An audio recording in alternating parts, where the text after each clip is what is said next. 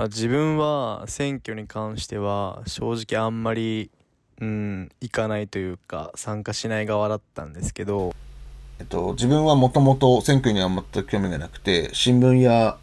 ニュースもほとんど見てきませんでした。投票に行かないことによってのデメリット大きいと。それを10年後に気づくのか、今気づくのか。若者の投票率が低いっていうところはその分逆に40代50代60代の、まあ、上の層の世代の方たちの投票率が高いっていうところになるので、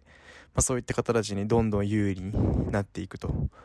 いうふうに、まあ、日本がどんどん変わっていってしまうのはこれって自然な流れなのかなとは思っていて当選しないとしても、情報を取って勉強するっていうのも、まあこれから日本で生きていくって考えれば、非常にいい機会なのかなというふうに思います。まあまず自分が動くところから始めようかな。まあそれしかできない。声っていうところを政府に届けるっていう思いを持つことで日本がよりいい方向に向かっていけばいいなっていうのは僕は思ってます選挙権は18歳以上の方であれば誰でも政治に参加できる特別な機会です。少子高齢化が進んでいる中で若者が動かなくていいのでしょうか僕たちのコメントが皆さんの投票をするきっかけになれれば幸いです。だから私は選挙に行きます。